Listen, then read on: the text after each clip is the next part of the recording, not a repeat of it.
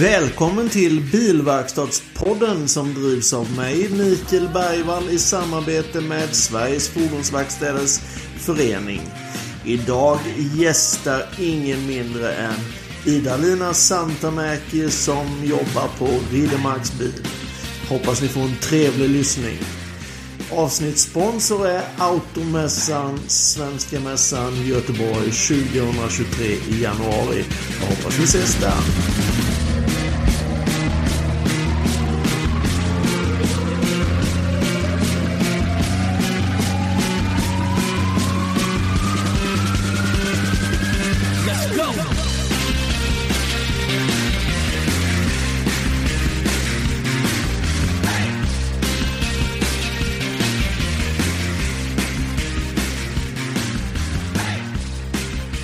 Välkommen till Bilverkstadspodden Ida-Lina Santamäki. Tack så mycket. Hur är läget? Det är fint. Sitter här med lite sol i ansiktet. eh, en fin höstonsdag. Nej, jag är inte så mycket att klaga på idag. Men vi kan väl börja direkt med att du berättar lite om var vi befinner oss.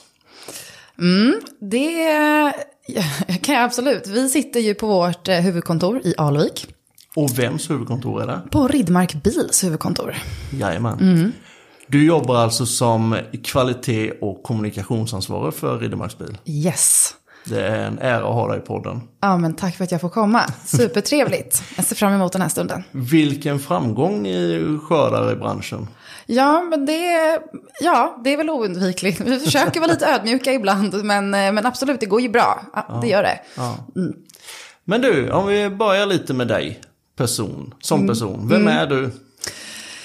Jag är, ja vem är jag? Eh, förutom att jag då har varit på det här bolaget i nästan åtta år, för det har jag varit här jättelänge, jag har varit med om en, en superresa, men eh, om man liksom pratar om mig som person, 32 år gammal, eh, bor strax eh, norr om Stockholm här med hund och lägger väl väldigt mycket ledig tid på liksom, hästar och friluftsliv egentligen eh, när jag inte jobbar. Men vi jobbar mm. ganska mycket när man är på Ridmark bil också. ja, jag förstår det, jag förstår det. Alltså det här, jag måste bara fråga först, så här, är det, det är chihuahua du har va? Nej, alltså jag har en ganska speciell hund. Ja. Eh, han är en chihuahua-mix. Han är en shitbull. En shitbull? Ja, ja, en så otroligt konstig ras. Men, ja. Eh, men blandad då på chihuahua och pitbull så är det en miniatyrterrier egentligen. Perfekt. Ja, jag har ju såklart kollat och googlat och grejat. Så jag, och jag är väldigt hundfanatisk själv då, så, så jag har ju haft amstaff och sånt innan. Mm. Men nu har jag ju då chihuahua. Ja, så ja men då så. Då har du typ samma då, men jag har alltid ett. Ja, det är eh, riktigt bra. Ja, jättekul. Mm. Men, men eh, hästar och hundar och sånt, för du hinner med lite fritid i varje fall. Absolut, men vi, ja, den balansen är ändå viktig. Vi jobbar mm. mycket här, men, eh, men det är också viktigt att man, eh, att man tar hand om sin egen hälsa och sin fritid och balanserar det där ordentligt. Mm, mm. Vad heter det? Direkt när man kommer in på ert kontor så blir jag ju liksom helt fascinerad. Alltså jag har aldrig sett något liknande överhuvudtaget. Kan du inte, alltså det sitter folk, alla ser glada ut till att börja med. Det är väldigt härligt. Mm. Ja.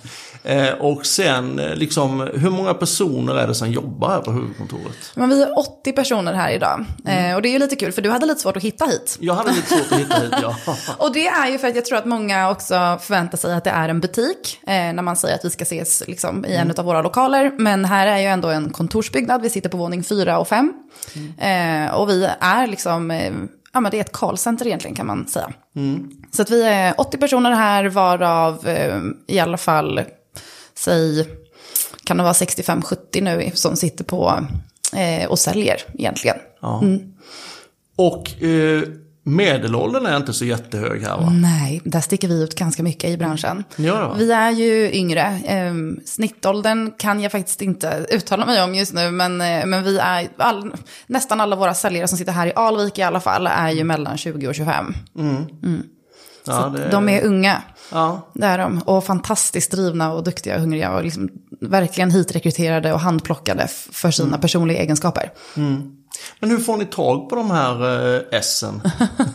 det är faktiskt en ganska intressant fråga. Vi, för just det där med att vi fokuserar snarare på folks eh, personligheter än deras. För är du 20 år gammal så är det inte alltid att du har en massa branscherfarenhet. Det är ju svårt att ha samlat ihop det på det där året efter, som du har haft eh, efter att du har gått ut gymnasiet.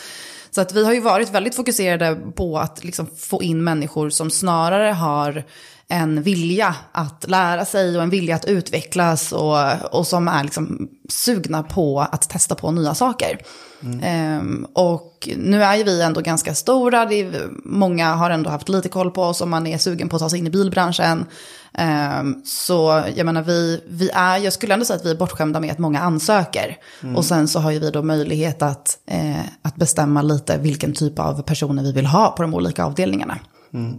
Men ni har något form av förfarande förstår jag vid rekryteringen om man säger så. Eller har ni några specialister som är riktigt duktiga personkännare? Ja men, ja, men rekrytering är ju svårt, absolut. Mm. Det ska man inte sticka under stol med. Ehm, och vi har ju en väldigt speciell miljö här där det är jättehögt tempo. Vi jobbar sjukt agilt. Det är väldigt flexibelt och ja. mycket snabba beslut. Och så vi märker ju framförallt att om man tycker att det är lite skavigt med förändring och sådär så, så är man inte på rätt plats. Utan här ska man tycka att det är kul när det händer nya saker. Ja. Eh, kommer du på en måndag och jobbar på ett sätt så kan det vara så att när du kommer på tisdagen så är det sättet förändrat. Mm. Och om man då tycker att det där är lite jobbigt då kommer man tycka att det är jättejobbigt att vara hos oss. Eh, då är man ja. inte rätt. Eh, men så vi har ju lite olika, vi har bland annat arbetat med med ett företag som heter Practice, idag kallar de sig för Murphy Solutions, som jobbar också med att liksom eh, ta fram strategier för eh, anställning, personlighetstester skulle man säga. Mm. Eh, och då är det med inspiration ifrån Försvarsmakten. Mm. mm och den typen av, de har jobbat, flera av de anställda har jobbat för nationella insatsstyrkan. Mm. Och då är det den typen av, lite sånt inspirerat i de olika testerna som utförs när vi, ans, ja, när vi egentligen rekryterar människor. Mm. Och då testas man ju på personlig ja. förmåga, samarbetsförmåga, stresstålighet, allt sånt som vi egentligen tänker är så här, men ja, har man gått lumpen så är man kanske lite redigare som person ja, när man är klar. Eh, nu är det här absolut inte att jämföra med lumpen så, men, eh, men det är ju, vi, vi märker ju att vi, eh, vi verkligen kan plocka ut riktigt coola personligheter och mm. liksom rätt typ av människor också när vi jobbar med de systemen. Ja, det märks. och det märks ju på resultatet också, helt klart. Ja, men absolut. Det är, det är faktiskt jävligt intressant, för just igår kväll då jag lyssnade på en före detta yrkesofficer som jobbade med sån här rekrytering, mm. när han berättade om vilka faser och sånt där och vad det är de sätter eh, ja, det viktiga i då, mm. om man säger. Men vad heter det just med att ni är så pass unga och det? Jag tycker det är en jätteviktig fråga. För det, i, i branschen generellt inte kanske just inom fordonsförsäljningen men inom verkstadssidan så saknas det ju jättemycket bilmekaniker till exempel och sånt som vi vill få in i branschen. Och det kanske är någonting att ta efter just uh, ert sätt att jobba när det gäller rekryteringen. Ja, men absolut. Jag tror att man ska fokusera. Det, det börjar ju bli lite mer sådär nu att CVn och sådär kanske är inte lika mycket i fokus. Man Nej. kollar lite mer på referenser kanske eller på mm. just personlighetstyper och sådär. Um, så att, um, det ska bli intressant att se vad det blir för typ av skifte eller om det ens kommer bli det. Um, det är klart att vi också värderar erfarenheter och, mm. och utbildningar högt. Mm. men just när man vi trivs ju lite med att vara den här insprångsbrädan och få in unga personer och få...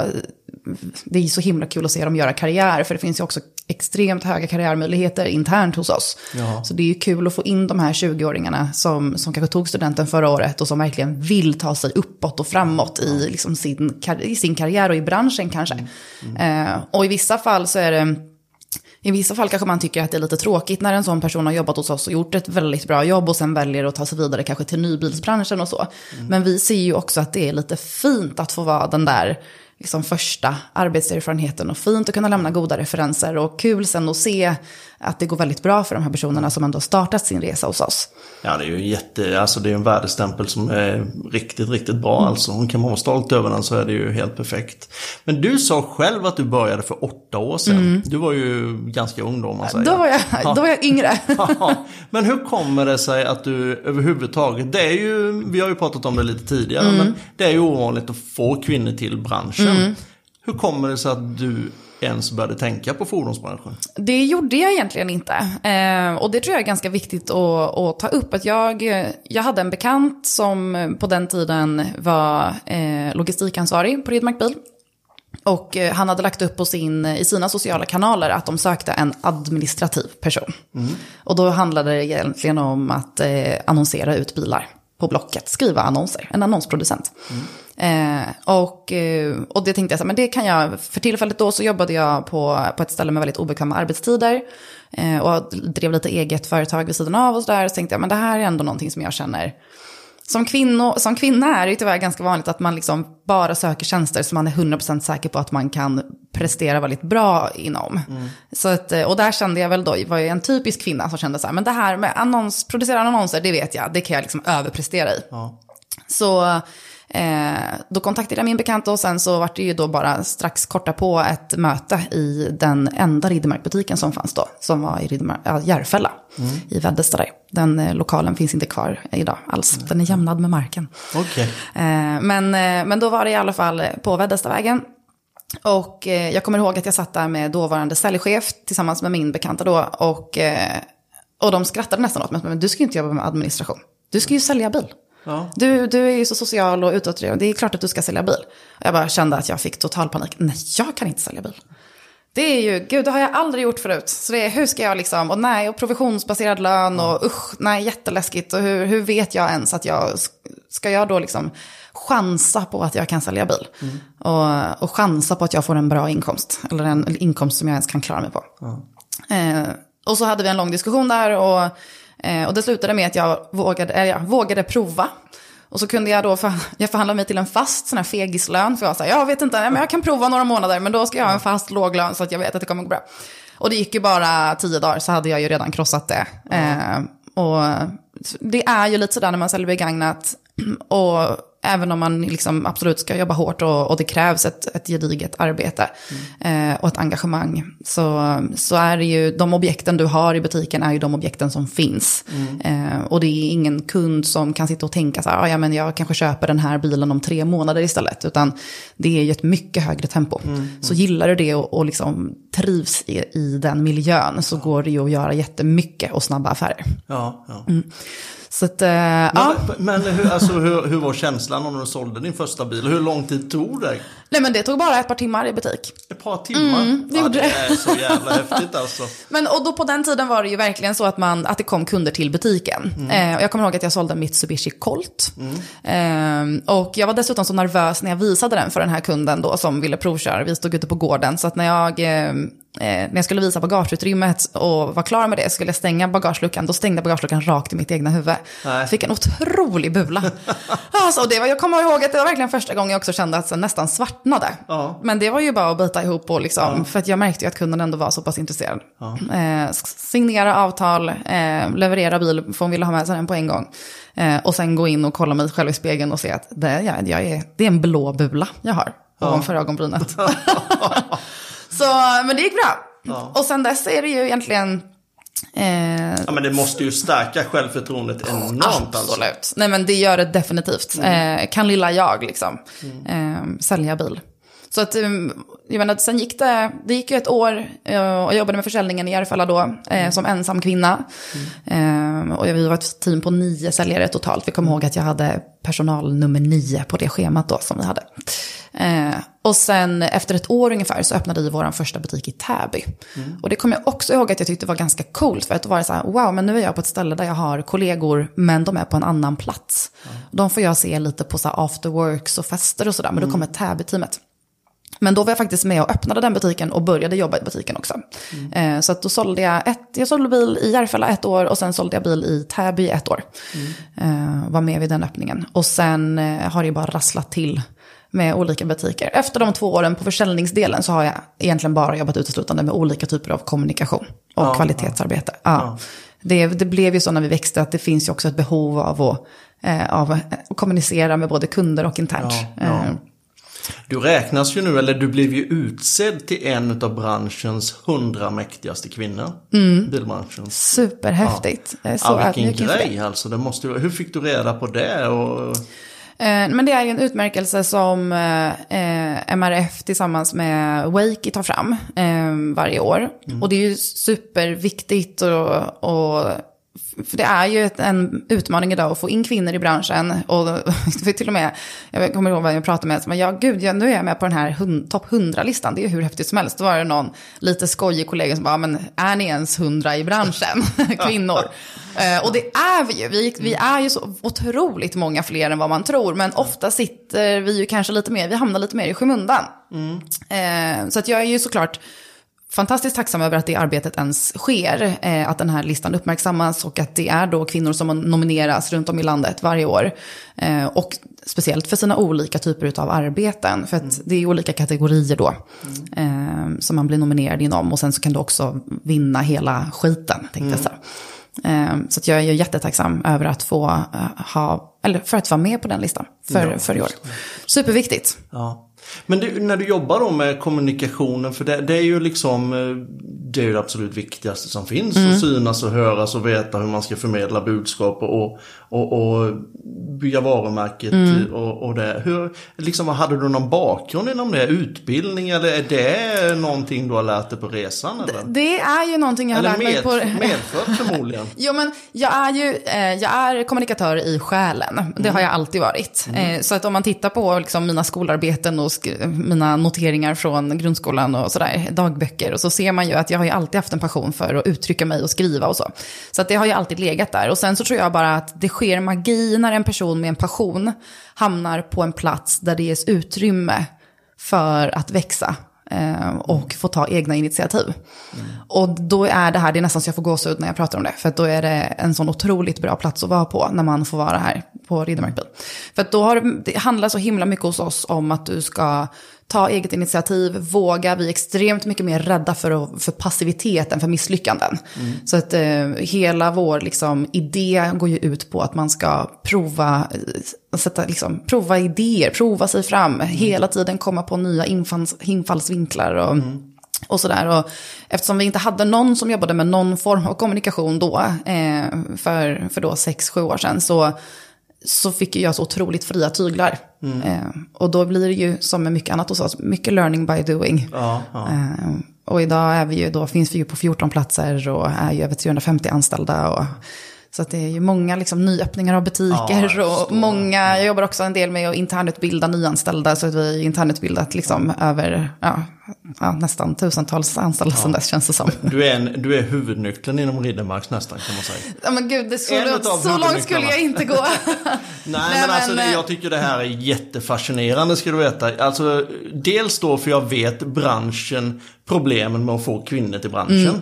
Och dels var du ju väldigt ung när du kom in i branschen utan någon som helst egentligen bilerfarenhet mm. då.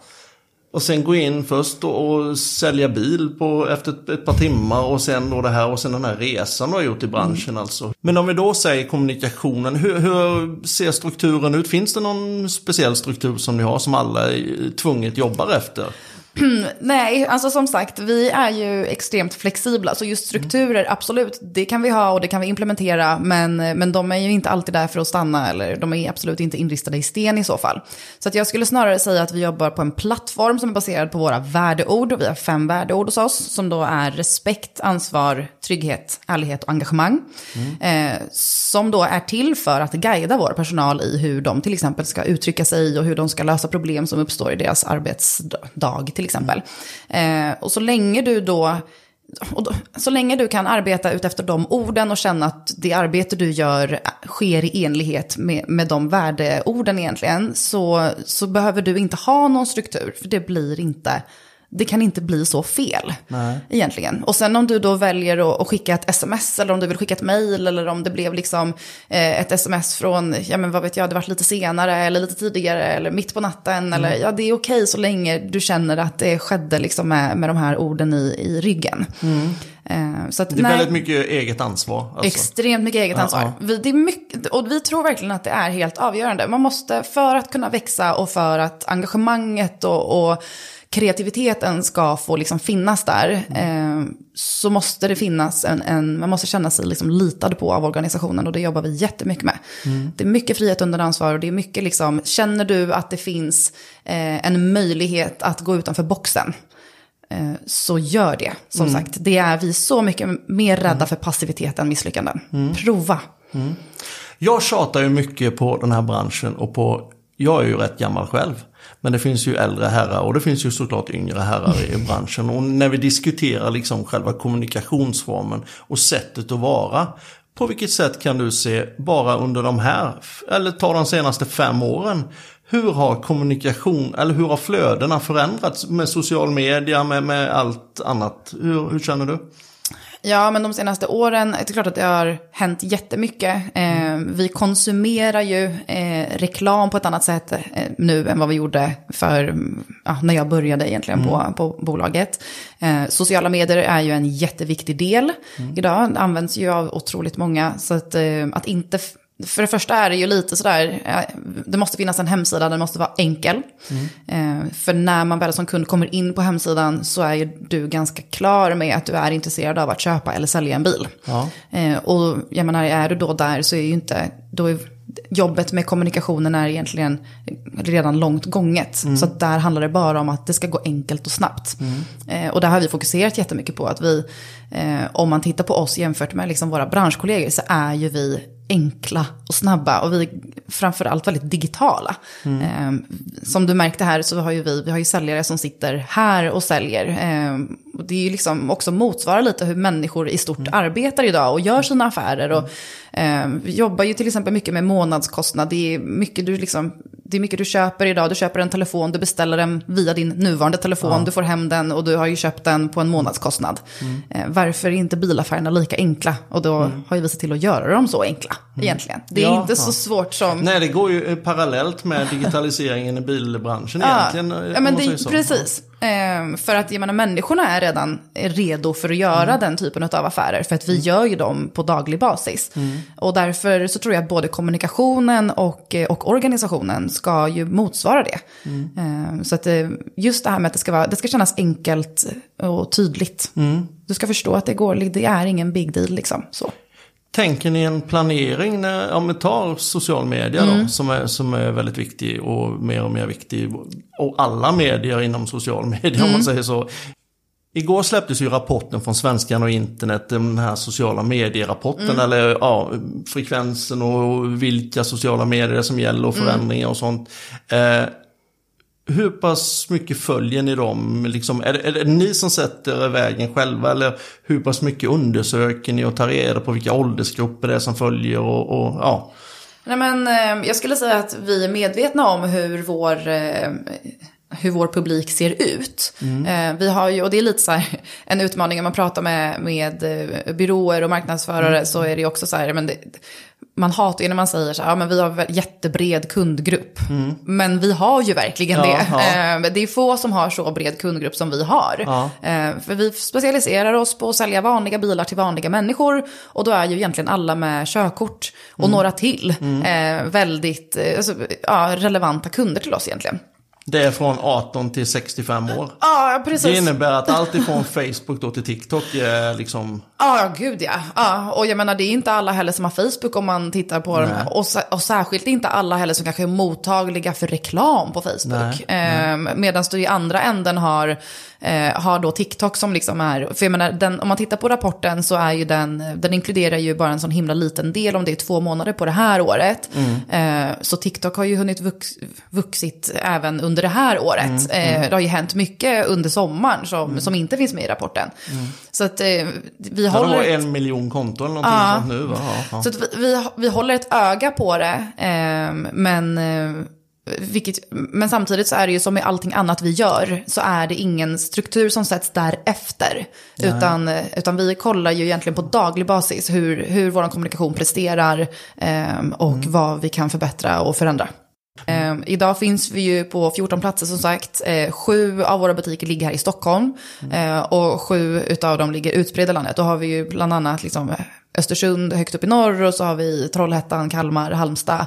Mm Inåt landet har vi eh, Örebro, Västerås. Så att vi, jag menar, vi finns ju utspritt, men det är, så, det är fortfarande en stor del av landet vi inte har butiker ja, i. Ja. Eh, så att då Skåne vi... är ni inte? Nej, vi är inte i Skåne. Men du sa ju, ni är ju Kalmar, jag är ju ganska nära Kalmar ja. kan du säga. Ja. Men hur märker du skillnaden på, på eh, konsument eller kunderna ifrån Småland och upp till Stockholm? Alltså hur märker du skillnad på, på Alltså, om man säger så, det digitala mediaflödet. Och hur märker du att de konsumerar? Eh, eller har ni gjort några sådana? Nej, vi har inte gjort så mycket undersökningar på det. Eh, utan, och sen är det också så här, vi, vi är nog lite rädda för att hamna i, i en fas där man bara sitter och undersöker. För vi är ju som sagt mycket mer för att prova och testa istället. Ehm, och Det då- är så man ska göra eller? Testa sig fram. Ja, men, vi tycker ju det. Eh, vi tycker ju att det är ett vinnande koncept. Eh, just för att det gör att du kan testa någonting, se om det funkar eller inte och sen testa något annat. Eh, och du vinner ju tid, du hinner ju testa fler saker på det. Eh, men jag menar, sen finns det ju struktur idag och framförallt kanske Eh, om man tittar på studier som är gjorda. Alltså, vet du om att eh, en grön färg presterar bättre än en röd färg så, så är det ju dumt att fortsätta prova med den röda. Eh, utan då finns det ju, du har redan gjort ett test som visar att, att kunderna är mer benägna att klicka på en annons om den är grön till exempel. Ja, ja. Eh, så att, eh, jag tror att vi försöker mixa det där. Märker man att det är en rapport eller en st- struktur som går snabbt att ta fram och som, är liksom, som ändå är rimlig och relevant, då jobbar vi mer strukturerat. Är det någonting som tar längre tid, där vi känner så här, okej, nej, men då, då är det bättre att vi faktiskt bara provar. Vi provar. Kärnan är ju den som ni började med som har utvecklats så jävla bra egentligen. Alltså det är ju alltså kännedomen om människan helt enkelt. Ja. Ja, absolut, visst är det Vad, det. vad jag tänkte på förut var ju det att jag då, eller smålänning då som jag är. Alltså jag, jag tänker mig, eller det är ju förutfattad mening såklart. Men att det är ju jävligt mycket sävligare nere i Småland än vad det är uppe i Stockholm. Det går ju lite snabbare här, det här tempot liksom och, Mm. och de bitarna. Så jag kan ju tänka mig då, om man då tar social media som kanske är relativt snabb som TikTok. Mm. Och jämfört då Småland med Facebook då, det är så lite jag tänker. Och, Ja. det Ja, ja, men, fel. Nej, men det är ingenting som vi märker av. Ehm, Jag tror fortfarande att det handlar, där kanske det handlar lite mer om ålder än, än var man befinner sig. Men ehm, nej, och jag tror att för, till syvende och sist så handlar det ändå om folks köpmönster och om du är beredd att göra din, hur du vill göra dina affärer. Eh, och där tror jag liksom absolut, stockholmarna är ju kanske mer beredda att åka till butik för att det är närmare till exempel. Medan vi kanske, för vi jobbar ju jättemycket med hemleveranser idag. Vi, ehm, som de säljarna som sitter här på huvudkontoret, de jobbar ju inte i en butik utan de säljer ju bilar på distans och köper in eh, liksom hundratals bilar i veckan på distans av, av personer, då, som, personer eller företag som vill sälja sin bil. Eh, så att jag menar, alla de jobbar ju på ett sätt som egentligen gynnar kundens flexibilitet och det behovet vi märker av idag, inte minst efter pandemin, att man vill kunna göra sina affärer hemifrån. Eh, Du vill inte liksom ta dig in då, bor du ute i, längst ner, liksom, ute på, i Smålands skogar, ja, men då, då är det ju superbekvämt att, att få hem bilen och då kör ju vi alltid hem inom 24 timmar. Så det går det är ju inte snabbt. säkert att man har internet där nere de. Det var du som sa det, det var inte jag. Eh, nej, vad nej, men så är det ju. Eh, vi, är ju vi är ju så tacksamma över att kunna tillgodose alla de behoven. Eh, och med det sagt så finns det ju extremt mycket utveckling kvar att göra, så vi kan bli ännu snabbare. Idag har vi ju över, vad kan vi vara, 270 chaufförer som, som levererar. Och det gör ju att vi kan leverera bil inom 24 timmar i, i stort sett i hela landet. Så att, eh, jag menar... det är ju helt otroligt alltså. Vad folk ni är och vilken organisation. Den är ju makalös. Mm. Det är alltid med värdegrunden i ryggen, allting. Mm. Ni tänker de här fem orden hela tiden när ni gör saker, även där. Men det gör vi och jag tror egentligen att vi skulle kunna slänga in massa ord till i de, i de där orden som vi har. För att nu är det en väldigt trygg och stabil grund som sagt. Och de orden då som är det är mycket trygghet, ansvar, respekt och sådär. Så att det, det är ju en extremt stabil grund och vi är jättetacksamma att ha den och liksom stå på och basera massa viktiga och snabba beslut på. Eh, men, men det som har hänt under de senaste åren är ju att vi har blivit liksom så himla snabba och vi är inte så rädda för att sticka ut hakan. Och, eh, och jag tror liksom egentligen att vår kommunikation, om man tittar på den utifrån så, eh, så är ju vi en utstickare. Vi är lite vassare liksom, när det kommer till mycket. Så att jag, jag skulle faktiskt, eh, jag hade, hade velat slänga in typ modiga i, bland de där orden. Eh, för att jag tror att det är också det som är lite när vi kommunicerar, att det är ibland, även vi har den här trygga, stabila grunden, eh, viktigaste är ju att kunderna förstår att de gör trygga och enkla affärer hos oss. Eh, men vår kommunikation och vi som bolag är ju modiga. Ja.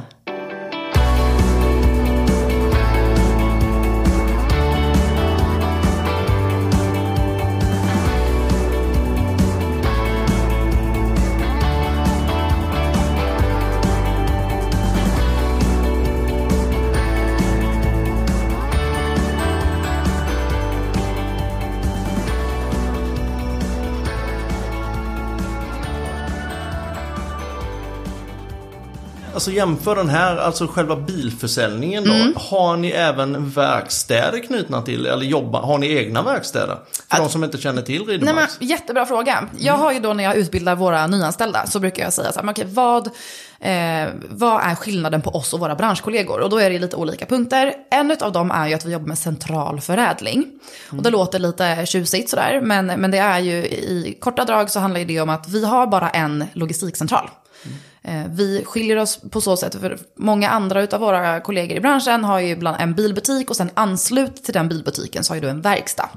Eh, Så ofta när du ringer till en bilhandlare, så kanske en nybilsförsäljare eller vad som helst, så frågar de så här, men tryck ett om du vill till försäljningen eller två om du vill till verkstaden. Eh, Så har ju inte vi, utan våra butiker som ligger ute i landet, de här 14 stycken, det är butiker. Är det. Eh, inte sammankopplade med någon verkstad. Utan sen har ju vi idag, eh, lokaliserat i Kungsängen, så har vi vår logistikcentral. Det, och då är det 100% av våra bilar som är ute i de här butikerna. De går igenom den logistiksnurran i Kungsängen. Mm. Vilket då De innebär... blir besiktigade där alltså. De testas, de körs upp på lyft. Det är ett ganska omfattande test egentligen. Eh, mer omfattande och, innehåller många fler punkter än vad som är branschstandard. Eh, och det är också för att vi har möjlighet att göra ett mer omfattande test. Vi är fler, vi har fler lyftar. Vi har 13 lyftar idag i Kungsängen. Så att det, och det är alltid full rulle. Eh, så att en så häftig plats att göra studiebesök på också. För att det liksom är alltid, liksom, om det är tio bilar upplyfta i luften och sen är det folk som springer runt och så är det bilar ute på provkörningar och det är ditten och datten. Och, eh, alla vi jobbar egentligen mot klockan så. Eh, så att det, är, det är jättekul att se att det finns ett sånt tempo och ett sånt engagemang. Eh, men 100% av bilarna går igenom där. Vilket ju gör att våra säljare och medarbetare ute i landet kan vara trygga i att produkten är densamma. Det är liksom ingen eh, verkstadschef i Kalmar som är lite petigare än vad verkstadschefen i Sundsvall är. Nej, eh, utan det är samma Alla verkstadschef. först alltså. Ja, Ja. precis. Och sen så körs de ut. Eh, det gör ju också att vi kan, att vi kan optimera eh, vilka bilar som hamnar vart. Ja, men nu är det ju däckskiftessäsong, nu börjar det bli höst och, och lite så här, men då behöver ju bilarna som ska till Sundsvall och, och Östersund, men där vill de ju ha dubbdäck, kanske snarare än friktionsdäck. Och framförallt så skickar vi upp mer fyrhjulsdrivna bilar med dragkrok och takräcken och lite sådär. Så att man märker att det är en annan typ av bil som det efterfrågas där uppe då. Jämfört med kanske Stockholm eller Kalmar eller de andra butikerna som vi har längre ner. Så ni har inte några speciella serviceavtal som ni knyter? Nej, nej. nej, det har vi inte. Nej, nej. Ja, det är ju kanon. Jag måste bara fråga, hur många bilar säljer ni på en dag? Ehm, på en dag, ja men det skiljer ju sig. Eh, Och det är häftigt att se hur den kurvan ser ut. Men, Snitt? men vad blir det då? Vi säljer ju ungefär, säg att vi säljer 2700 i månaden. Ja, Det, det, ja, det är rikt- 2700 bilar i månaden. Mm. Ja. Det är nästan ja, 10 bilar snitt om dagen. Då, Ja, alltså. det Nej, det blir 100 bilar Ja, såklart. precis. Nästan 100. Ja, det är, Eh, Så delar du upp det på våra då 14 butiker eh, så är det ju liksom x antal bilar per butik. Så. Ehm, ja, det är ju sanslöst. Det är väldigt många Ja, bilar. ja, Jag tror folk inte förstår det när man pratar om oss. Och, man, eh, och, det är helt okej. Jag Men ni är ju klart störst i Sverige. På Vi är störst i Sverige, ja. Eh, och det är också intressant. Vi har, eh, nu är det ju i början på oktober, men i september så eh, låg vi på 7,29 procent av marknadsandelarna. Och då tänker man så här, men 7,9, det känns så, eller 7, eh, 7,29 känns så himla lite.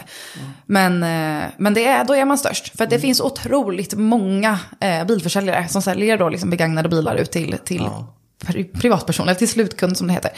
Ehm, så att, det, att få vara störst på den procenten är ju eh, häftigt. För att om vi är störst på 7,29 procent, alltså hur många, förstår du då? Det finns ju liksom, vi kan ju bli hur stora som helst. Ja, ja, visst. Absolut. Ja, det är en eh, enorm marknad. Hur många begagnade bilar säljs det i Sverige varje år? Vet du det?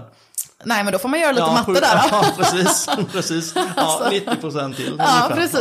Mm. Eh, vad heter det? Nej, men det, och det är ju, men det är ju, ni har ju hittat själva framgångsnyckeln om man säger så. Ehm, både ja och nej. Vi har ju hittat nycklar som funkar just nu. Ehm, och jag tror att man verkligen måste vara ödmjuk inför att det ändras. Marknaden ändras.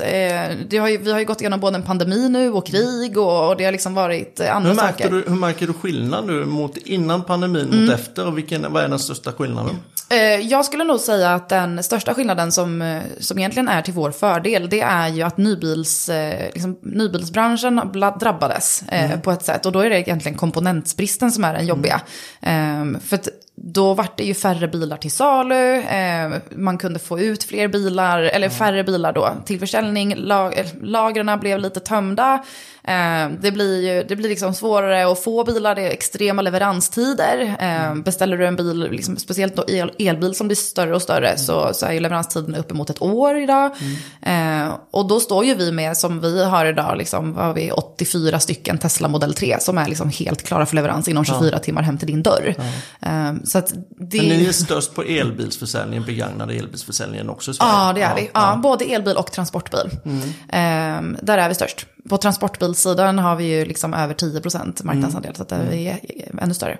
Men eh, det är ja, jättekul att se. Hemskt, eh, det är ju liksom hemskt att det sker den här typen av världshändelser där folk drabbas. Och eh, just i kriget hade vi också en hjälpaktion. Vi har ju eh, hjälpt till att hämta över 100 ukrainska flyktingar och placerat dem i, i hem här i Sverige. Ja, ni körde bil ner, eller hur? Ja, precis. Och det var också en sån där grej när vi pratade med, med Alexander Ridmark då, som är grundare och vd. Och han sa det att det vi, vi har liksom för, för, för mycket resurser för att inte göra någonting, vi måste göra något. Eh, och, och då har vi ju då bilar, eh, flest transportbilar i hela landet. eh, och flest chaufförer i hela landet. Eh, så att eh, då, första omgången så körde ju han bland annat ner och delar av vår ledningsgrupp. Eh, körde ner 11 stycken minibussar tror jag. Och, och Men det sen- gäller att man inte är jätterädd om man kör ner dit. Nej, nu, precis. Nej, och det är ju, vi hämtar ju då på polsk-ukrainska gränsen. Eh, tills, och fick då hjälp av de polska myndigheterna på plats eh, och haft väldigt tajt eh, korrespondens och kommunikation tillsammans med de hjälporganisationer som är lokala där nere. Eh, så det är ju också en sån där grej som, som liksom visar att vi, vi tar ju det på ett extremt stort allvar och är ju väldigt engagerade i, i den hjälpen som går att ge. Eh, och med det sagt så är det ju också någonting som har gjort att Ni vi hade har- fått utmärkelse också, eller hur? Ja, men det har vi fått. Alltså Eh, receptionen är nämligen eh, exakt. den här fina. Ja, Nej, men eh, en av presidenterna i Ukraina då, eller, eller en av borgmästarna i Ukraina, Mm, eh, som vi har lyckats hjälpa och, och haft väldigt nära dialog med. Så vi har fått en fin utmärkelse utav för det hjälparbetet vi har gjort. Det är fruktansvärt det som händer där nere och det är ju så jättebra Mm. gjort med sådana här insatser. Hur viktigt är det generellt tror du med, med eh, just sådana projekt, alltså i modern tid, alltså CSR, alltså hela grejen att samarbeta med de här projekten kopplat till företaget. Hur viktigt är det för en köpare? En sån insats exempelvis.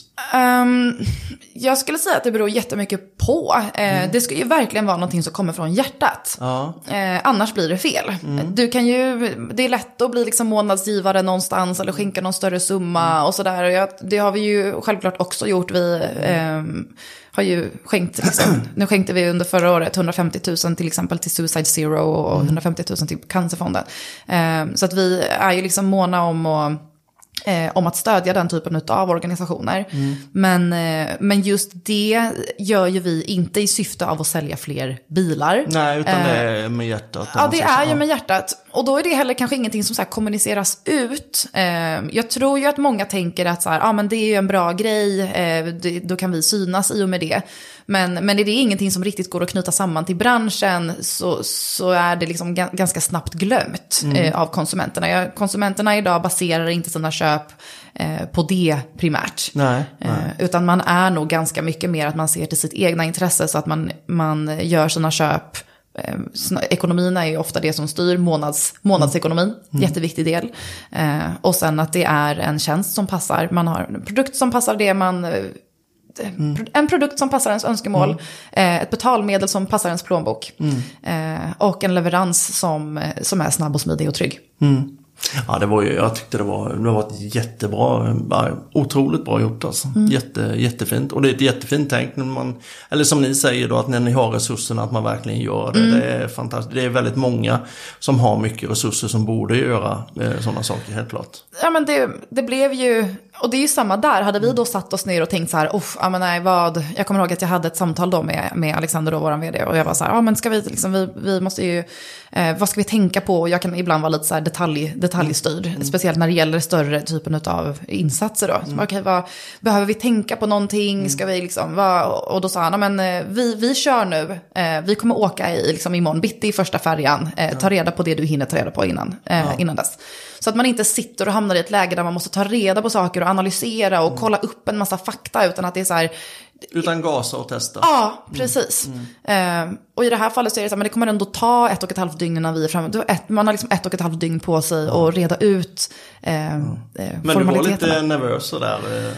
Nej, men, ja, jo, men det är ju det är för, främst för att det är en sån stor apparat. Det är mm. människoliv man, mm. man hanterar. Eh, och det, det vart ju superbra.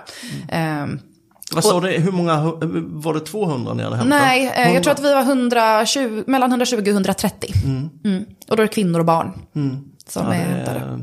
Det var bara de som får lämna Ukraina överhuvudtaget? Ja, precis. Ja, ja. Mm. Mm. Men de är inte så ni har liksom fått in dem i arbete och integrerat på så sätt, utan ni har eh, gjort själva räddningsaktionen för dem och räddat deras liv. Det är ju det viktigaste av allt såklart. Ja, nej, men, och det var faktiskt en sån där sak som, som vi pratade om. Men, eh, för då, då prat, vi var liksom redo med, med minibussar och chaufförer och folk som var på väg ner. Eh, och vi fick ju extremt, vi fick jättefina donationer också. Många liksom ICA Maxi-butiker som ja. lokalt donerade mycket grejer som vi kunde köra ner med och sådär. Så det var ju fantastiskt. Ja. Ja.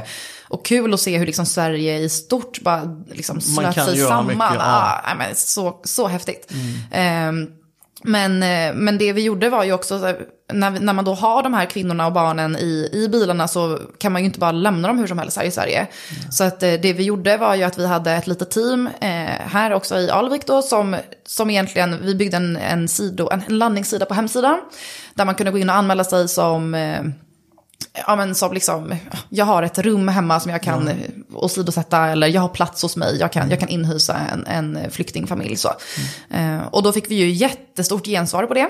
Okay, eh, ja. det gick vi också, för där har vi liksom spridning, vi har ändå eh, ja, men, inte jättemånga, men om det är 5 000 följare på Instagram och sen mm. så lägger man ut en sån att vi söker personer som kan mm. tänka sig att hjälpa till, då går det fort för att svenskarna mm. är liksom så otroligt handlingskraftiga när det gäller just den där mm. typen av grejer.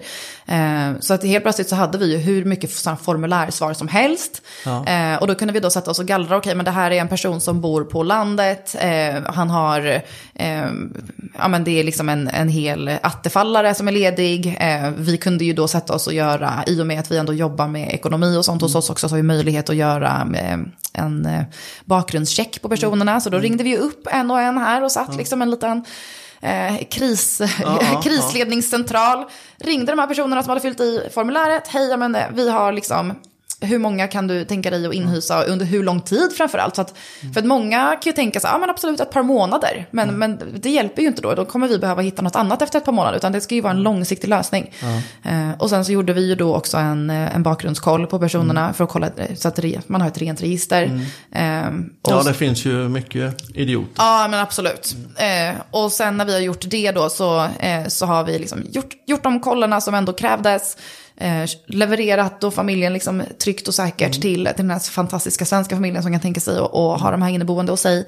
Eh, och sen har ju vi också då faktiskt, och det var vi helt på det klara med, att vi har ju varit huvudkontaktperson åt de här ukrainska familjerna. Så ja. I vissa fall så har vi behövt hjälpa till att byta boende av olika anledningar och sådär. Och då är det ju oss man har mm. hört av sig till. Så men det var ett litet engagemang alltså, det är ju helt otroligt. Det tar några timmar. Vi, ja men absolut, ja. ja. men det gör det ju. Ja, det kändes ju också så här, men jag menar just när den första nedkörningen skedde, då satt vi ju liksom uppe här på eh, nästan på småtimmarna och rullade ut en stor ukrainsk karta på bordet. Mm. Eh, Okej, okay, vart är, vart är liksom över gränsövergångarna mm. och vart, eh, vart ska vi mötas? Och vad, det, det hemska som sker och är, och är ju också att människor hör av sig till oss och säger men hej, jag har släktingar på den sidan, kan ni snälla hämta just precis den här personen? Mm. Eh, men när man står nere på nu var jag inte själv där, eh, men eh, jag var en av de som satt här med kartan och, och telefonen i högsta hugg. Men, eh, men det är svårt att liksom hitta en specifik person när man är där nere i det kaoset som ändå är, var på de här gränsövergångarna. Mm. Så att det är skönt att känna att man kan hjälpa till, men man blir också extremt ödmjuk inför hur mycket mer det finns att göra. Mm. Ja, det förstår jag. Ja, det är, jag, jag tycker det är fantastiskt insatt. Hade ni, men ni hade liksom, alltså all personalen också hos Riddermark, så här, alla var engagerade på ett eller annat sätt. Eh, liksom, ni verkar ju vara en jättefamilj alltså om man säger så. Ja men vi är, vi säger ju, vi brukar Ja. ju säga det. Om man om någon gång snubblar över någon av våra rekryteringsannonser så är det så här, men då står det ju nästan alltid att vi, vi är ett familjeföretag fast vi är så stora. Mm. Ja. Och det är ju för att vi jobbar på det sättet. Ja. Ehm, men ehm, ja, alla fick möjlighet att hjälpa till. Mm. Eh, och, och det uppmärksammades ju väldigt mycket internt såklart. Mm. Eh, så det är ju, vi har ju till och med haft anställda som har haft ukrainska familjer boende hos sig då. Eh, om det har skit i sig med det tilltänkta Ja. boendet. Och sen så har man då liksom tänkt att, ah, men nej, men då får jag kör hem er till mig. Eh, Och så får Ja, lösa det är sig den vägen. Ja. Men så, behövs. fantastiskt. Ja, men det är ju med den ledningen vi har. Så, mm. det är ju också så pass kulturbyggande. Har man, Mm. en, har man en vd som säger nu, nu gör vi det här. ehm, så smittar ju det av sig och liksom Mm. rinner neråt i organisationen. Det är superhäftigt. Ja, du håller eran vd väldigt högt förstår jag. Han är väldigt driven och väldigt värdeskapande. Ja, men äh, äh, fantastisk entreprenör. Mm. Ehm, var ju en av de första svenskarna på Mount Everest till exempel. Mhm. Ja, så en väldigt sån där, det är mycket liksom fart och fläkt. Och ehm, extremt mycket liksom, uppfinningsrikedom Ja, ja. eh, även där. Så det är ju kul, lite som jag sa tidigare, liksom, är, man, eh, är man en person med en passion så, Mm. Så, trivs man här. Ja, det gör man. Fan vad kul. Mm. Om vi återgår lite då till själva branschen. Mm. Hur ser framtiden ut för att rekrytera in och hur, hur kan man jobba för att rekrytera in fler kvinnor i branschen och yngre i branschen och ja, vad är tankarna? Ja, men vi jobbar ju jättemycket med, eh, med som sagt att få in yngre förmågor, eh, men framförallt kvinnor. Vi är många kvinnor idag om man tittar på hur branschen ser ut liksom i, i snitt. Sådär. Eh, vi har många kvinnor på försäljningssidan, eh, vilket är super, superkul. Jag, det är så här hjärteämne för mig att få in fler kvinnor eftersom jag själv också har känt att jag har stått stått i den positionen där många ändå upplever att de gör. Att man skulle tycka att det var häftigt att ta sig in och prova en ny bransch. Men man är inte helt säker på hur det kommer gå och då blir, det, eh, då blir man osäker. Ehm, så det vi gör idag det är ju framförallt att visa, jag tror, att, jag tror att det är viktigt att visa de kvinnorna som finns idag.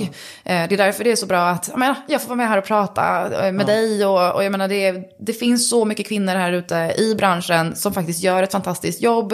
Eh, det finns många yngre utan tidigare erfarenhet som gör ett fantastiskt jobb. Det viktiga är ju att få ut de här personernas både ansikten och röst. Så att man både som ung och som kvinna då framförallt kan känna så här, okej men kan de så kan jag. Eh, för att det man måste liksom metodiskt smula sönder det är ju den här bilden av att det är gubbar som jobbar i den här branschen. Eh, Bra. och det är liksom, eh, det är den bilden som, som fortfarande finns och som ligger väldigt många nära till hands. Eh, och jag menar, skulle man bara gå omkring här och filma lite en dag så skulle man ju då, alla som hade sett den filmen hade ju förstått att liksom, här lyser gubbarna med sin frånvaro. Ehm, och, och för oss har ju det verkligen varit ett extremt framgångsrecept. Eh, inte att exkludera gubbarna, utan att, att lyfta upp de unga förmågorna och kvinnorna framförallt. Ja. Så att vi jobbar jättemycket med att synliggöra. Det är en extrem nyckel tror jag i det. Ehm, vet man om, eller som kvinna då och ung, ser man att det finns andra som har lyckats eh, utan varken erfarenhet och, och ser man att det finns många kvinnor som vågar söka fast man står där och tänker, men gud, jag är ju inte säker på om jag faktiskt uppfyller alla de här fem kraven som står i, i ansökan. Ehm, Men testa. testa. Mm. Och det som är så häftigt då är ju att när man då har vågat testa och skickat in sin ansökan, redan då har ju du gjort ett riddermarkigt val. I och med att det är den typen av person som vi söker. Som står och velar lite med det så här, oh, men nej, jag bara kör nu. Och då sitter det i ryggmärgen redan alltså. Ja, då, precis. Ja, det är ja, helt rätt. Jag instämmer till 100%. Det är ju jättebra tänk. Vad tror du om det här? Hur viktigt är det liksom? Och jag har ju fått, det här kanske, nej det är inte så förutfattad mening utan det är nästan lite fakta. Just det här när man kommer yngre till en eh, bransch som just fordonsbranschen. Eh, yngre och kanske allt framförallt ifall man är kvinna. Då.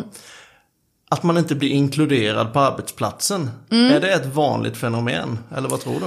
Vi har aldrig haft den kulturen eller det problemet Nej, hos oss. nej. Ehm, men då är ju vi också redan från början yngre ehm, så, än, än vad det är. Jag tror att det är ett problem som, som är mer utspritt än vad man tror. Ehm, Att det råder i vissa fall en tystnadskultur också. Men... och jag, det är ju svårt, det är jättesvårt för mig. Jag, jag har förstått att det är klurigare i, i vissa, liksom, på vissa områden. Komma in som ensam ung tjej till exempel på en plats där det kanske bara jobbar äldre män. Och, ehm, så blir det ju klurigare, absolut. Men för mig att komma in som ensam kvinna, eh, vi var 30 anställda då. Eh, och det var ju, jag, jag var ju där med jämnåriga män snarare. Ja. Eh, ja, män, om man, om man, om man var det pojkar. då. Men, exakt, snarare så va. Eh, och det var ju aldrig några konstigheter. Eh, så, jag tror också att det är lite som vi pratade om att eh, man måste... Idag så känns det lite som att du ska ha skinn på näsan när, när du jobbar i bilbranschen som kvinna. Och det är ju tråkigt att det ska behöva vara det. Varför kan du inte bara vara i bilbranschen som vanlig kvinna? Precis. Eh, så att jag menar, det är... Jag brukar säga det när vi, när vi diskuterar de här frågorna just. Ja. Att eh, för en kvinna krävs det ju egentligen fan så mycket mer. För hon måste alltid prestera över liksom, förväntningarna Mm. på något sätt för att bli accepterad. Och det är ju en, någonting som är rent, eh, ja, åt helvete Mm. helt enkelt. För, för, för det är som sagt, det ska inte behövas. Utan Nej. ska man jobba mot målen att det ska vara en jämställd bransch och att man ska vara, ja, eller få in fler kvinnor i yngre branschen så måste man ju ändra sättet att tänka. Tror du att det automatiskt kommer att ske med, i och med att ni yngre generationer har varit i branschen ett tag? Kommer du att tänka på det sättet om 20 år? Jag tänker absolut på det sättet. Jag tycker att det är viktigt att inkludera och, och, och lyfta. Ja men absolut. Alltså på, en del av mig tänker ju så här, ja det är klart att jag kommer tänka så om 20 år, men jag hoppas ju på att det kommer vara en icke-fråga om 20 år. Ja. Eh, så att jag hoppas ju på att det inte ska behöva liksom, ske någon aktiv tankebana kring just det här. Eh, men jag tror ju som sagt att det är, eh, det är viktigt med inkluderingen. Hos oss som redan är liksom unga och, och lite mer kanske moderna i tankesättet så har det inte varit ett problem att man har blivit då liksom kanske förbisedd som kvinna. Däremot gentemot kunder. Ehm, för där måste man också se att det sker ju ett skifte också. För när man pratar bilbransch så är det ju, liksom, vad är det för typ av kund man jobbar med? Och då är det ju fortfarande så att majoriteten av svenska bilägare och bilförare är män. Ehm, så att där tror jag att det är så viktigt att man egentligen har liksom, där ska ju vi som företag överleverera. Vi ska ju ha en högre andel kvinnor i våra butiker än vad det är kvinnor som kör bil. För att då känner sig kvinnorna förmodligen mer eh, bekväma med att göra sina bilaffärer. Vi har ju märkt att kvinnor gärna köper bil av kvinnor. Eh, för att man då känner sig kanske lite mer trygg med att ställa frågor som man själv anser vara dumma frågor. Eh, och man, man känner sig liksom tryggare med att göra en bilaffär av en kvinna. Så att vi har ju Man väl... slipper bli klappad på huvudet. Ja men lite så. Ehm, och jag har själv märkt, jag menar mina, nu skulle jag ändå liksom klassa mig själv som en person med väldigt mycket skinn på näsan. Men, och då har det ändå varit så att jag har stått liksom under mina försäljningsår i butik och fått de här konstiga kontrollfrågorna av liksom gubbar som frågar om jag har koll på kardansnöret eller, eh, och, men också ibland att det har hänt liksom rent, jag kommer ihåg att det var någon som ringde någon gång och jag svarar i telefon och så sa men skulle du kunna koppla mig till en försäljare?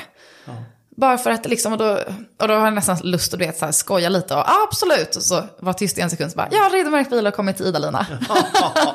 och så får de sig en liten tankeställare, men gud ja absolut. Eh, och det var samma när man kunde stå vid kunddisken, att man nästan blev tagen för att vara receptionist bara för att man var kvinna. Att de kommer in och säger, hej men jag skulle vilja prata med en försäljare.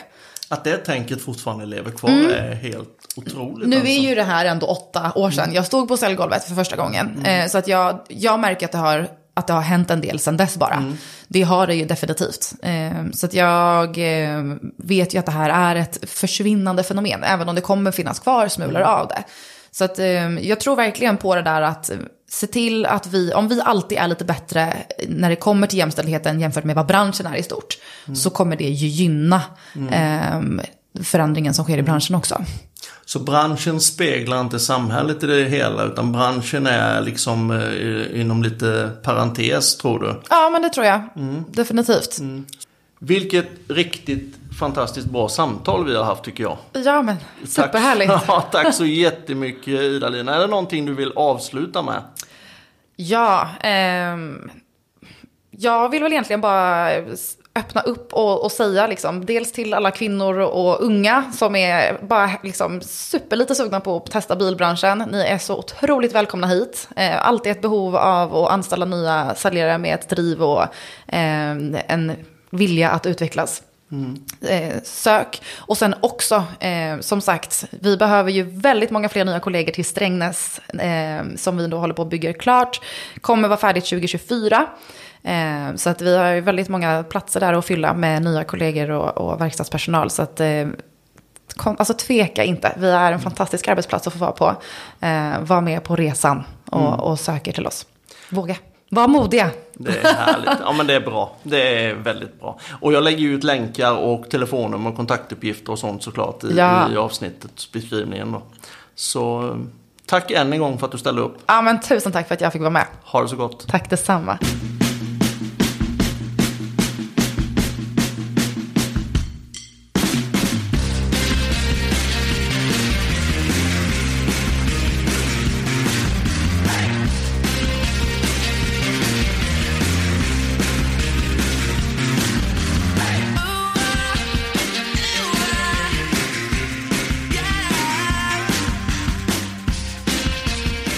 Bilverkstadspodden drivs av mig, Mikael Bergvall, i samarbete med Sveriges Fordonsverkstäders Förening.